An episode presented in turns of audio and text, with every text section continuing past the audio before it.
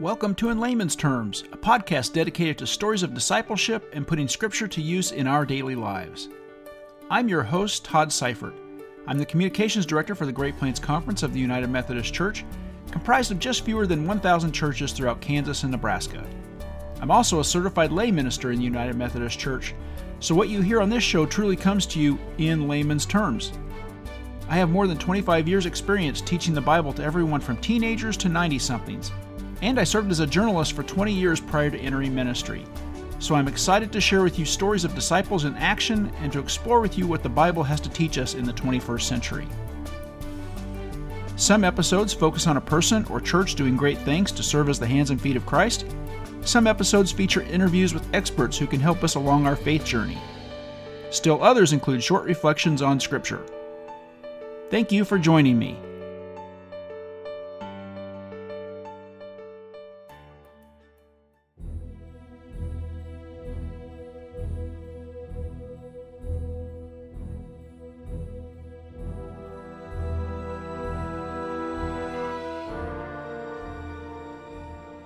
The late author and United Methodist pastor James Moore tells the story of a rich man who came to his office one day.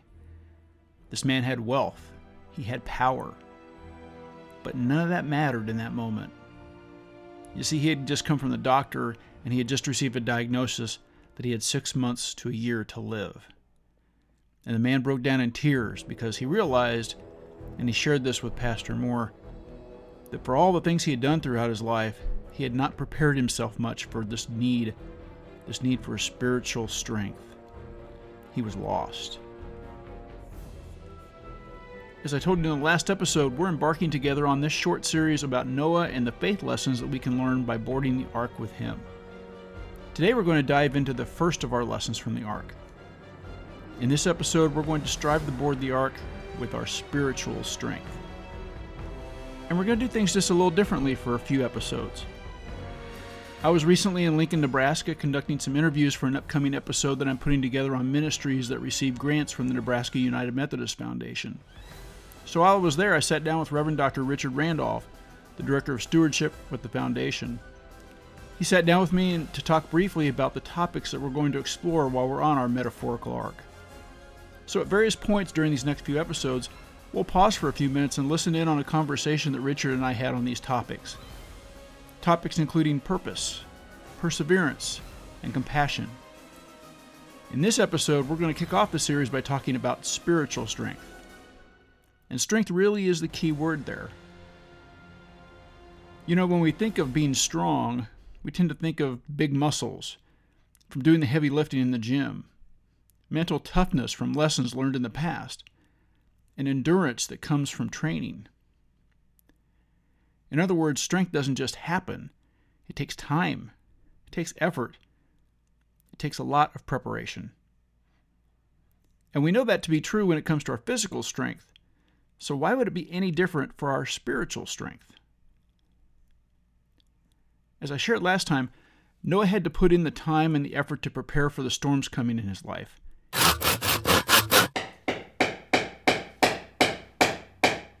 He built the ark during the times of sunshine, before the storm. He had to lift heavy wood, he had to put in the tough manual labor, and he had to endure what almost certainly was ridicule from those around him. But when the time came, when the rain started, the waters rose, he was prepared. And that preparation is one of the lessons we can take from the ark. And in particular, I'm talking about preparation necessary to build up the spiritual strength that we'll need for this lifelong journey on our own metaphorical ark. To learn more, we're going to explore one of the great parables taught by Jesus. This one dealt specifically with preparation. Before we read the scripture, though, let's provide a little context. A wedding in biblical times was one of the most significant causes for celebration in an entire village. The high point was the groom entering the bride's home and taking her to the new home that they would share together. You see, after the ceremony, the bride and the groom would gather together and enter into the home of her parents, and there they would discuss the dowry, or what the groom would gift the parents for taking their daughter. They might discuss some other business if there was anything necessary, and then the couple would joyfully run to their new home, often taking the longest route possible to extend the parade and the celebration throughout the streets of the village. And the parable that we're going to read picks up at that point. You'll find it in Matthew chapter 25, verses 1 through 13.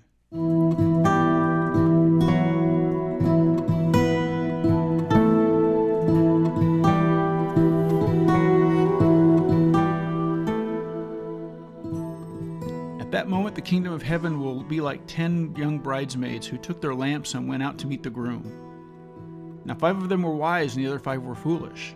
The foolish ones took their lamps but didn't bring oil for them. But the wise ones took their lamps and also brought containers of oil. When the groom was late in coming, they all became drowsy and went to sleep. But at midnight there was a cry Look, the groom! Come out to meet him! Then all those bridesmaids got up and prepared their lamps. But the foolish bridesmaids said to the wise ones, Give us some of your oil because our lamps have gone out. But the wise bridesmaids replied, No, because if we share with you, there won't be enough for our lamps and yours. We have a better idea. You go to those who sell oil and buy some for yourselves. But while they were gone to buy oil, the groom came. Those who were ready went with him into the wedding. Then the door was shut. Later, the other bridesmaids came and said, Lord, Lord, open the door for us. But he replied, I tell you the truth, I don't know you. Therefore, keep alert, because you don't know the day or the hour.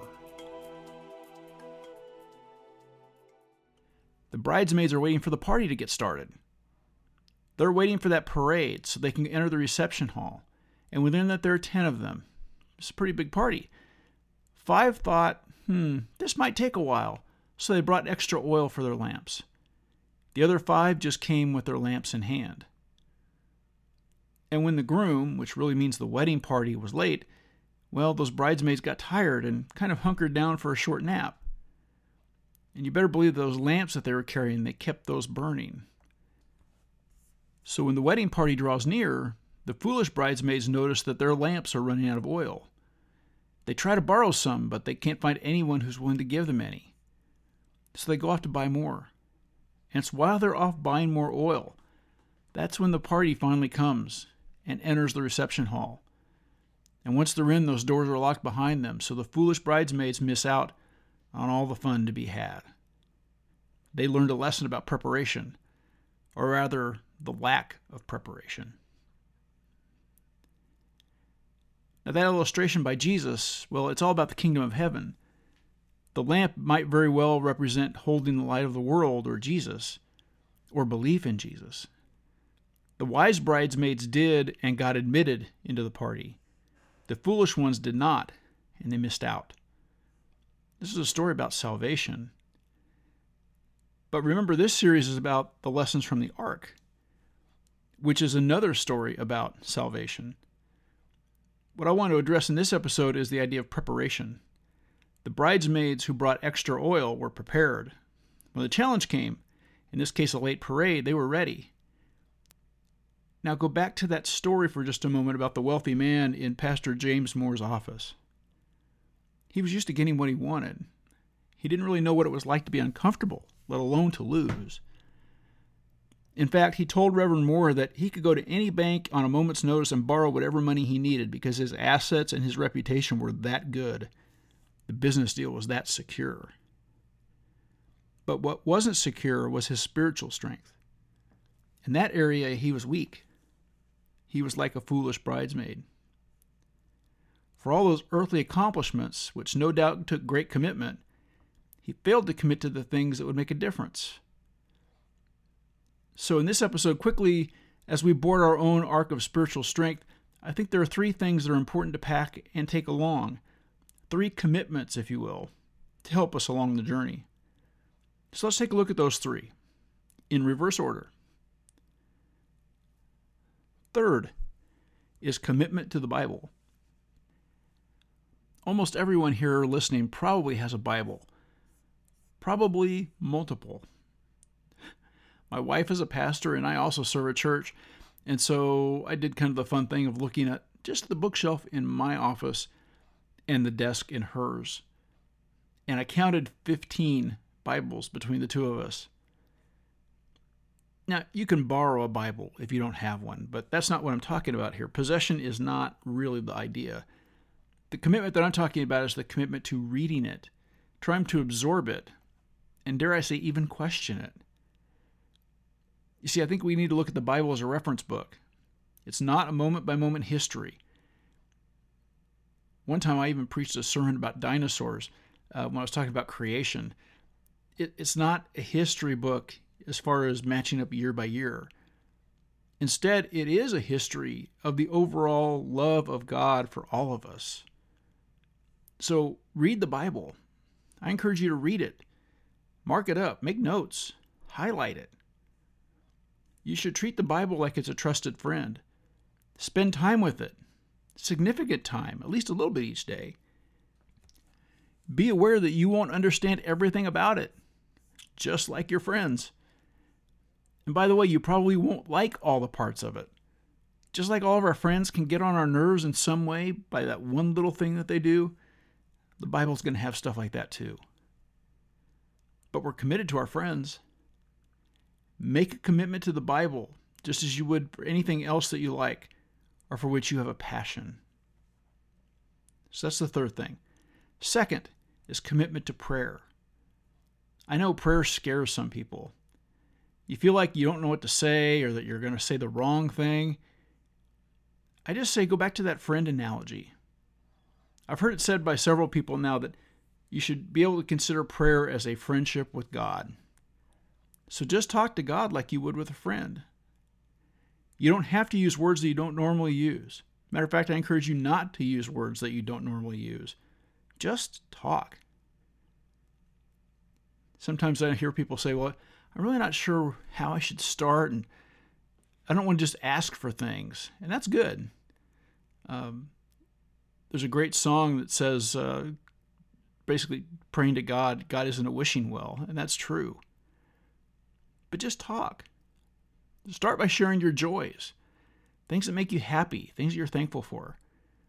And then share your sorrows and your concerns. And for goodness sake, ask questions. It's perfectly okay. But I do encourage you to do this. This is just a strategy that I use, but I found it very helpful. If you're going to ask the question, you need to allow time for God to answer. So when you're done with your prayer, don't just hop up and get back to your life. Sit there in silence for a few minutes. Just pause. Sometimes the answer comes to you. God answers. It doesn't always have to be a loud voice Sometimes it can just be a feeling, or it can be clarity in your thoughts. But save time for God to answer. Finally, and most importantly, of the commitments. So the first was to the Bible, the second was to prayer. This one is commitment to Christ.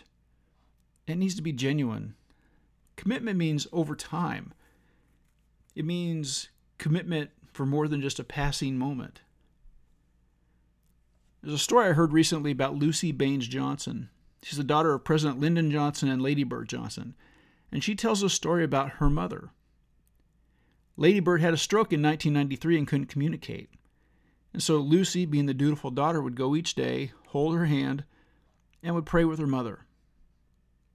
After many weeks, one day, uh, Luci was saying the Lord's Prayer, and Lady Bird started to mouth the words. She couldn't say anything. She wasn't, uh, you, know, you couldn't hear it. She wasn't verbal yet, but she was mouthing the words.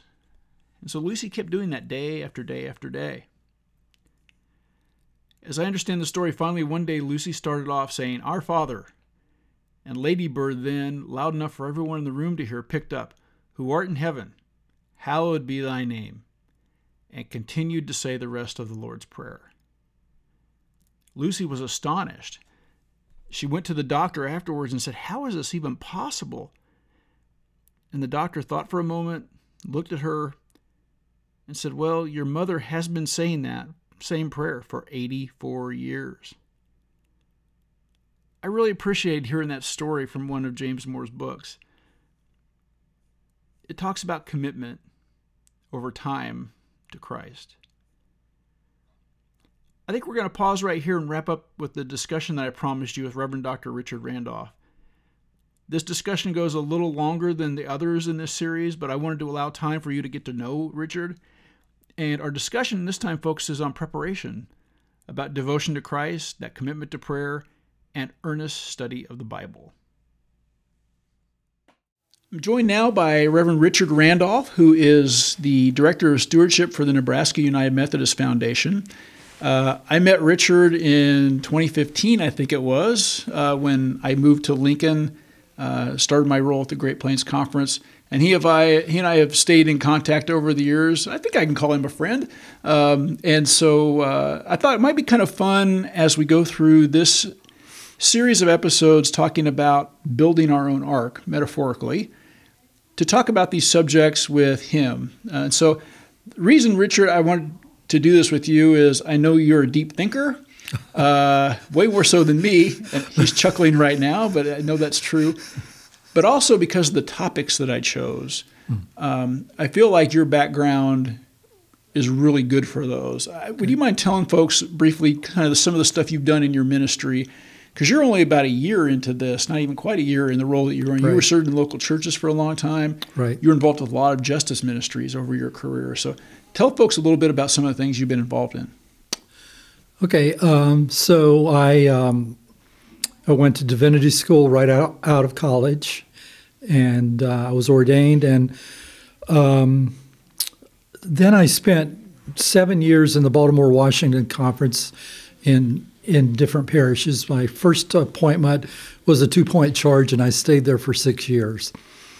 Um, and then, following those seven years, I uh, went out to California to the Graduate Theological Union in Berkeley and leisurely got my PhD. I say leisurely because it took so long. Uh, while I was out there working on my dissertation, I was invited to apply for a position at the Center for Theology and the Natural Sciences, which is an affiliate of the Graduate Theological Union. And I was director of, um, a program director there for three years and had a, an amazing opportunity to uh, really dive into the dialogue between science and faith. Um, I met a lot of really cool people, um, a number of Nobel scientists uh, got to travel around the world, and it was really a good experience.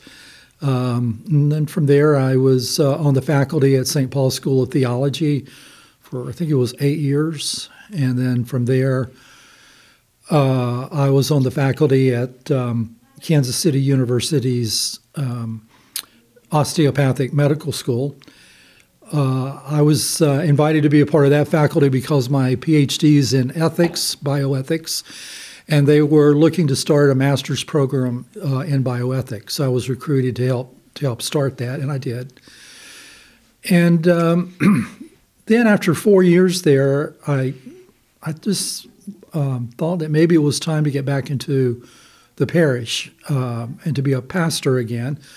Um, and so um, I I did that. I was uh, the pastor in Meriden at the Meriden United Methodist Church in, in Kansas, just north of Topeka, for four years, and then came to Lincoln and served as senior pastor at Christ United Methodist Church for eight years. And so now, uh, beginning this past July, I, I began as the director of stewardship here at the Nebraska United Methodist Foundation. So, see, I said deep thinker. PhD says that, I think. Um, Something else, though, that he some, PhD is all just about per- perseverance. Oh, there you go. Yeah. And we're going to talk about perseverance uh, in one of these episodes. But uh, something else you need to know about him uh, is is he ran the steeplechase in college. He did.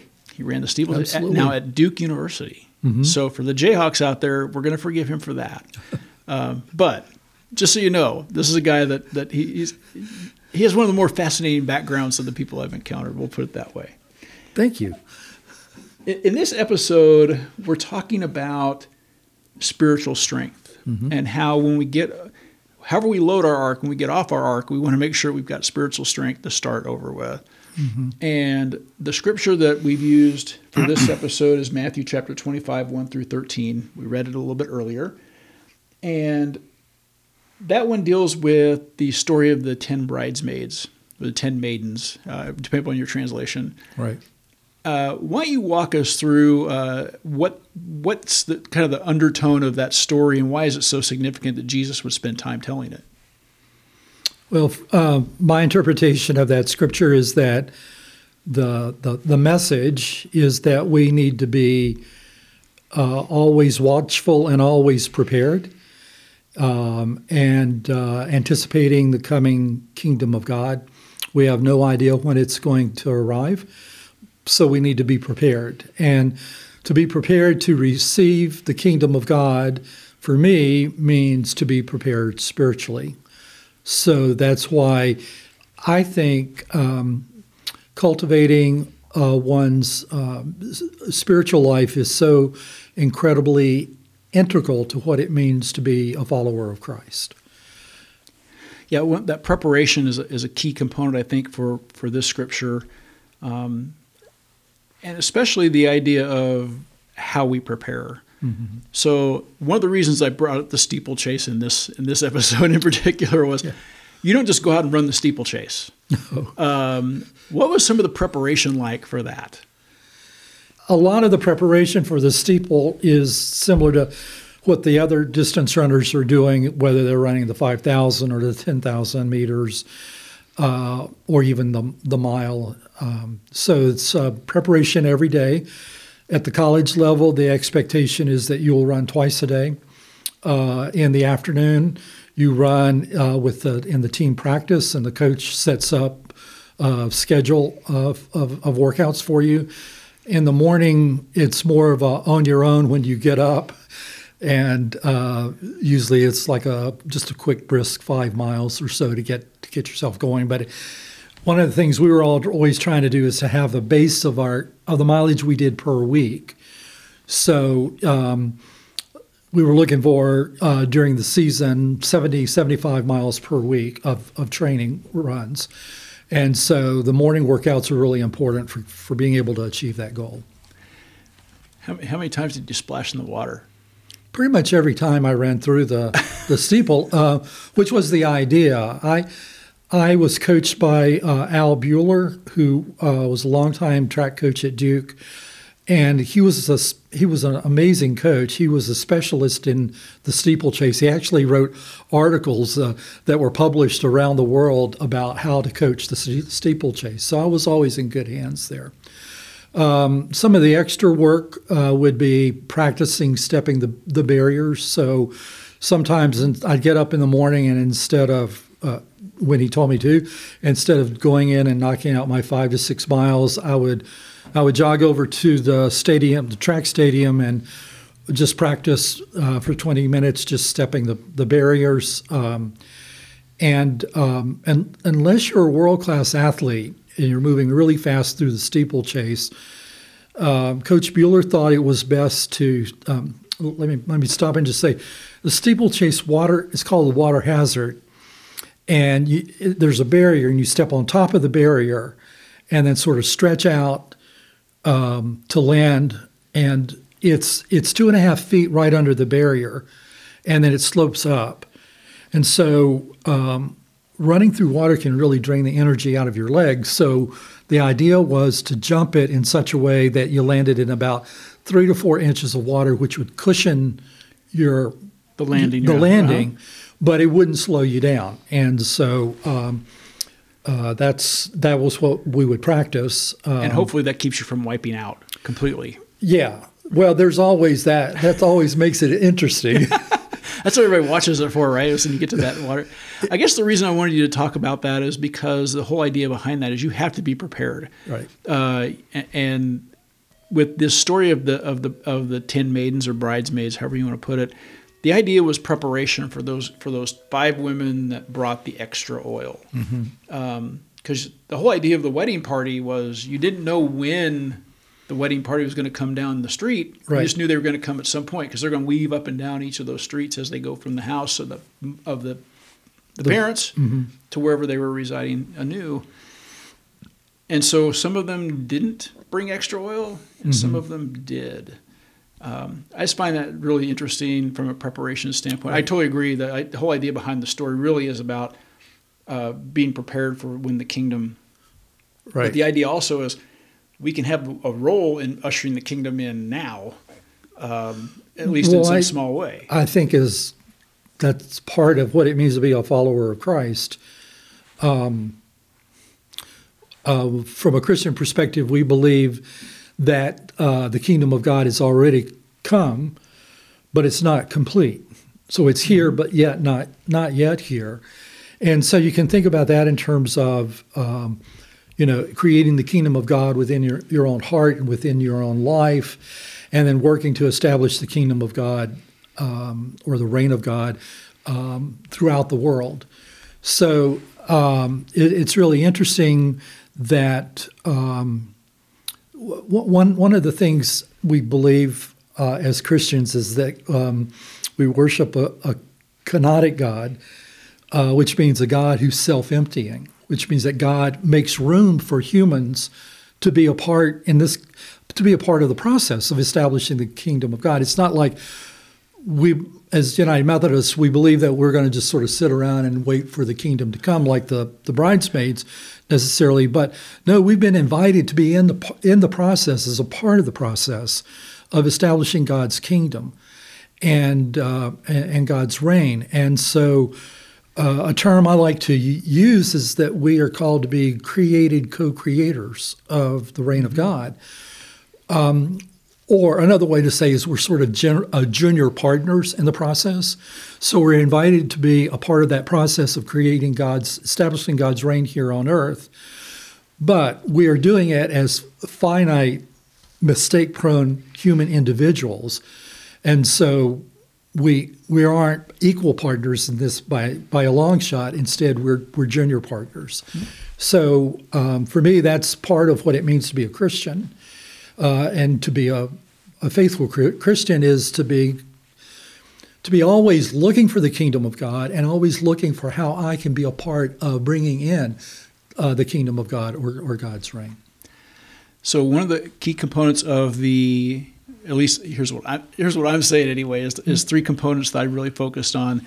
Uh, one is well, all it has to do with preparation as your for your spiritual strength. Right. So the three items, uh, first and foremost, is commitment to Christ, and then commitment to prayer, and, and finally commitment to to the Bible or to Scripture. Uh, Really, that means study, because we're going to interpret the Bible differently, especially some of the verses that, as we all know, are, are, are out there for people to argue about right now. But Right. um, Well, I think it's important to realize that the Bible, um, the Bible is is an ancient document. It goes way, way, way back, and the Bible is the sacred t- teachings, the sacred scriptures for all Christians, which means that the Bible needs to speak to Christians down through the ages.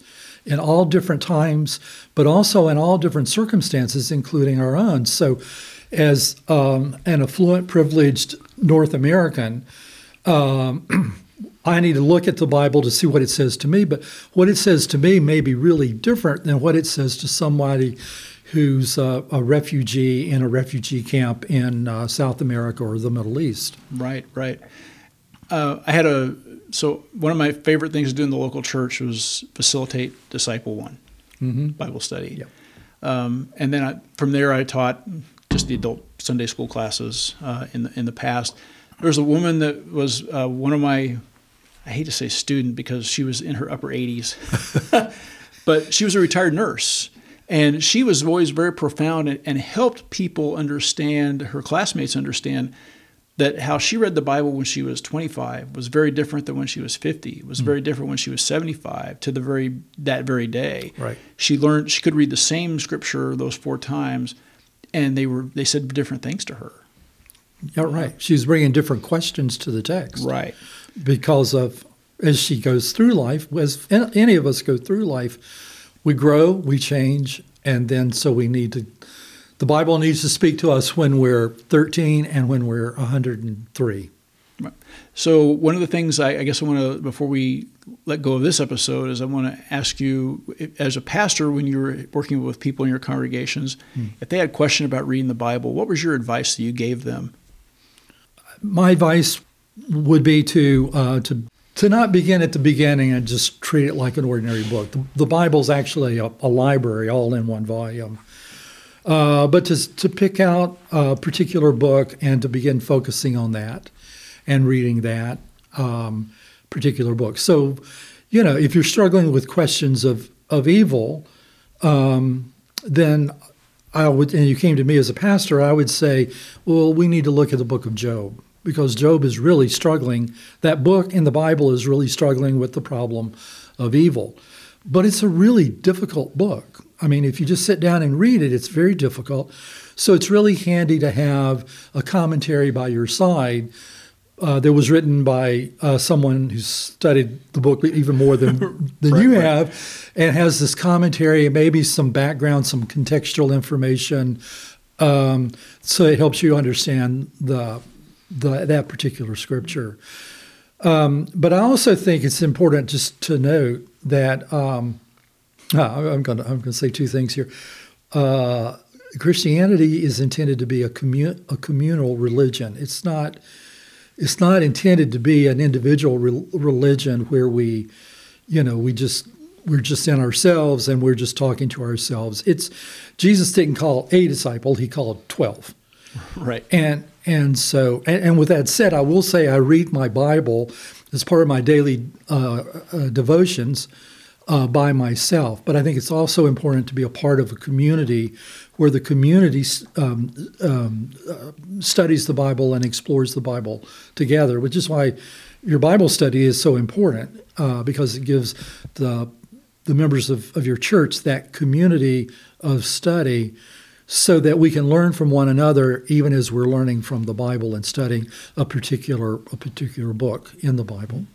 So we've talked a little bit about commitment to Christ, uh, what we do as Christians. We talked a little bit about the commitment to Scripture. Uh, let's close with talking about prayer. Um, one of the things I, have talked with people is just don't tr- don't try to use language you don't normally use. Mm-hmm. Just talk to God as if God is your friend, mm-hmm. uh, because God is your friend. Uh, and start with your celebrations, and feel free to share your sorrows and Mm-hmm. Maybe end with a thank you and, and go on with it. Don't overthink it. Basically, right. Uh, what about uh, you know in, in, your roles as, as pastor over the years? Um, what have, what's been your counsel as far as when people have questioned? You know, Pastor, I'm just not good at prayer. I'm afraid I'm going to say the wrong thing. I guess my counsel would be always um, it's okay to say the wrong thing uh, as long as your heart is right. Um, we're finite human beings, and so we're going to make mistakes. And really, when you get right down to it, the church is for sinners. Hmm.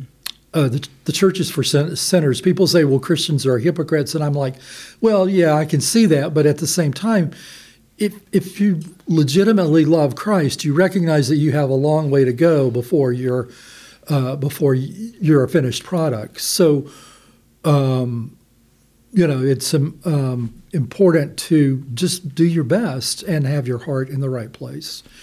Uh, there are different forms of, of prayer, which, which, which you sort of alluded to just a minute ago. Um, I'm a big journal keeper. Okay. So I found that instead of, you know, kneeling down and, and just praying a verbal prayer, it's better for me to, to write a prayer in my journal and I actually keep two journals. Uh, interestingly enough, one one for the morning and one for the evening. Uh, the one for the morning is where I do my reflection, and I'm I'm like I'm I think think of it as I'm writing a letter to God. Okay.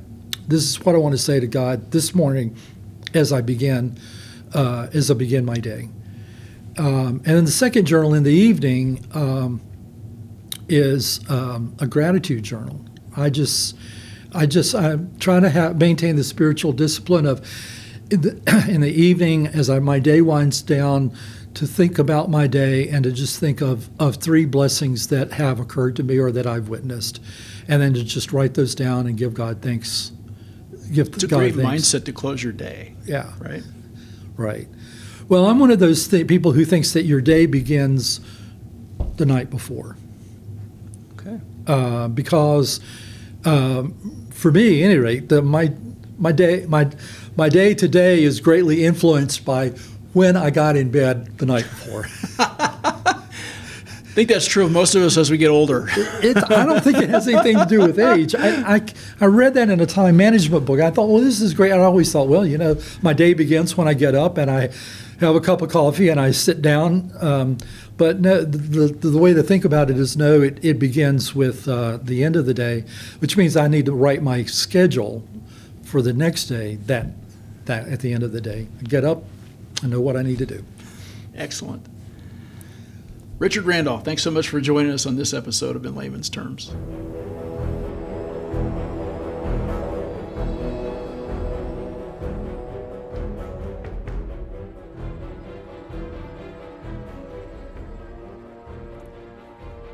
I hope you enjoyed that discussion that I had with Richard Randolph. And I'm happy to say that he'll be with us for three more episodes as we explore the lessons from the Ark, as we prepare ourselves for the storms of life ahead.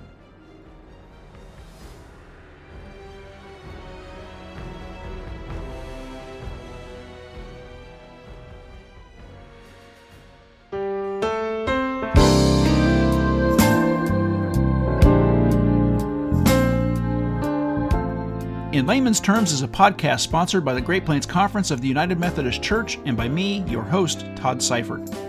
If you like what you've heard in this episode, please go rate us on Apple Podcasts, Spotify, Stitcher, or wherever you're listening. It helps others find us.